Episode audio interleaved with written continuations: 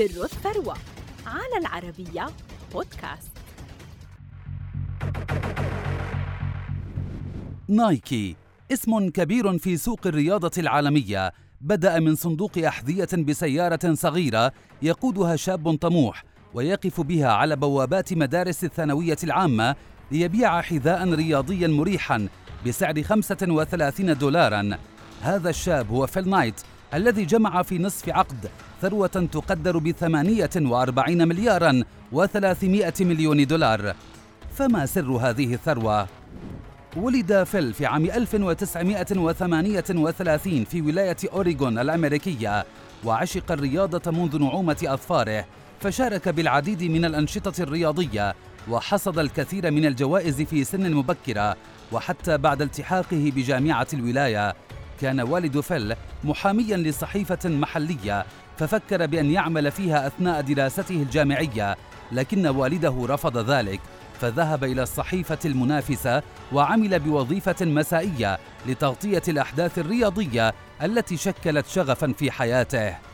حصل فيل على شهادة البكالوريوس بإدارة الأعمال ثم التحق بالخدمة العسكرية قبل أن ينجز رسالة الماجستير التي تناولت جودة الأحذية الرياضية الألمانية التي غزت السوق آنذاك ومن ثم فكر بمشروع جدي لبيع الأحذية بأسعار مناسبة فانطلق برحلة إلى اليابان وزار مصنعا مختصا بالمنتجات الرياضية وأقنعهم ببيع المنتج ببلده فحصل على وكالة ماركة تايجر وأصبح يبيع هذه الأحذية التي حملها بصندوق سيارته على بوابات المدارس لطلبة الثانوية.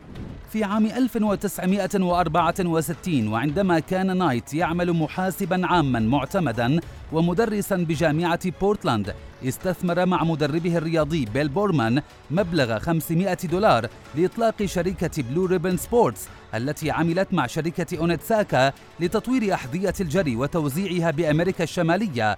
قبل أن تفتتح متاجر للبيع بالتجزئة في ولايات سانتا مونيكا وكاليفورنيا ويوجين وأوريغون.